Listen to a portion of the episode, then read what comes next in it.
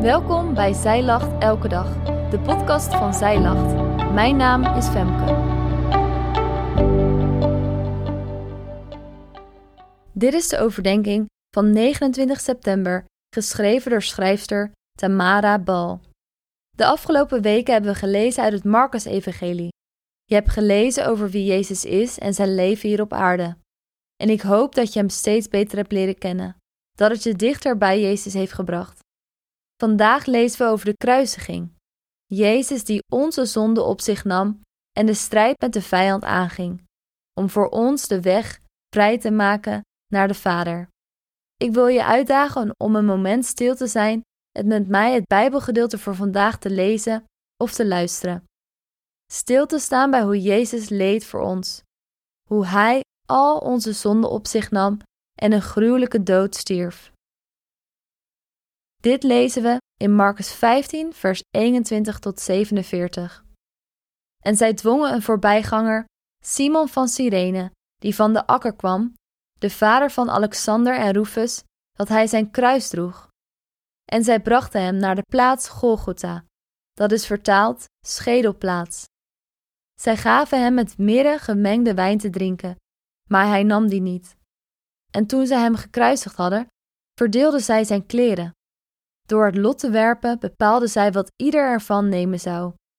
Het was het derde uur en zij kruisigden hem. En het opschrift met zijn beschuldigingen was boven hem geschreven: De koning van de Joden.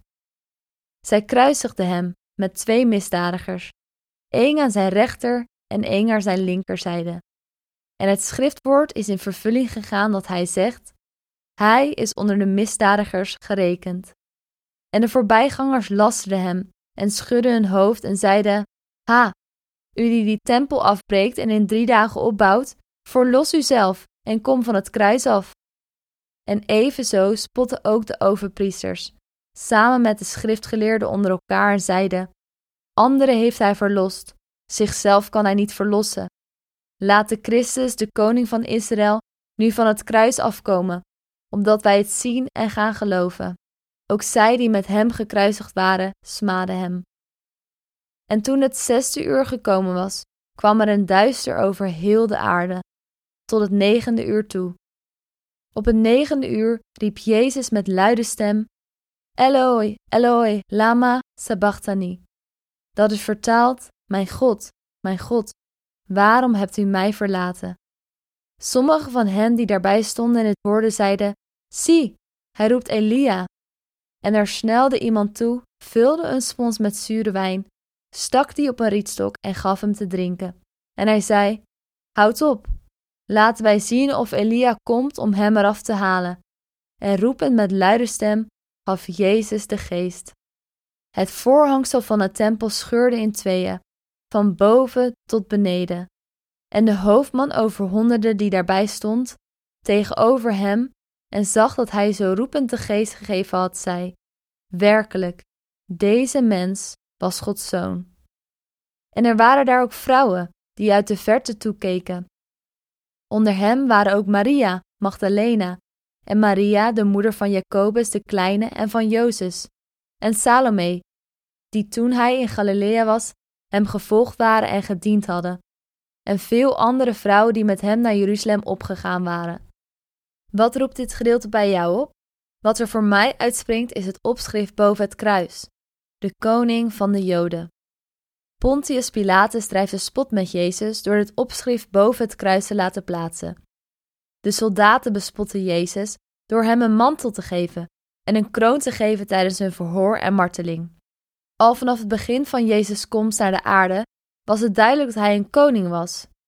Toen hij als baby in de kribbe lag, zochten de wijzen al naar de koning van de Joden. Tijdens de intocht in Jeruzalem werd Jezus geëerd als koning. Toen was het hele volk nog enthousiast over hun koning. Degene waarvan ze dachten dat die hen kwam redden en het rijk van vrede kwam stichten. Dat is nu helemaal omgeslagen. Jezus hangt aan een kruis en mensen bespotten hem. Ze zien hem niet meer als een koning, maar als een misdadiger. De soldaten dobbelen om Jezus kleren en de omstanders lasteren hem, evenals de fariseeën en de schriftgeleerden. Jezus kwam om het Joodse volk te redden, maar zij namen hem niet aan. Als Jezus sterft, is het de hoofdman die in vers 39 getuigt: Werkelijk, deze mens was Gods zoon. De hoofdman ziet in dat Jezus daadwerkelijk de koning van de Joden is, die al zo lang geleden beloofd was. Jezus is degene die het Joodse volk en ons verlossing bracht. Een koning die kwam dienen als een knecht. Een koning die zijn leven geeft voor de mensen. Maar ook een koning met autoriteit, die demonen doet sidderen.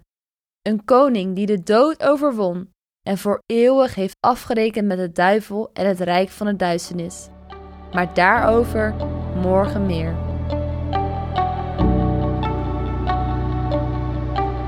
Dankjewel dat jij hebt geluisterd naar de overdenking van vandaag. Wil je de overdenking nalezen? Check dan onze website. Je vindt er ook meer toffe dingen die jou helpen om de Bijbel vaker te openen, zoals boeken, Bijbels, cursussen en evenementen. Morgen ben ik weer bij je terug met een nieuwe overdenking. Tot dan!